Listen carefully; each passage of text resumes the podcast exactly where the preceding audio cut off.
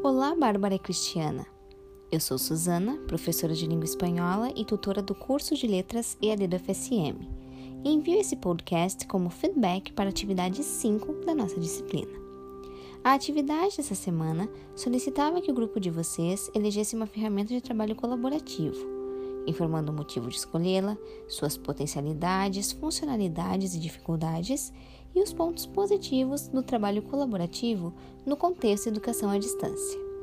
Além disso, era necessário que vocês tecessem comentários acerca do podcast dos outros grupos. Dessa forma, o grupo de vocês cumpriu com a proposta, visto que houve a explanação detalhada por meio do gênero podcast sobre o Canva. Abraços!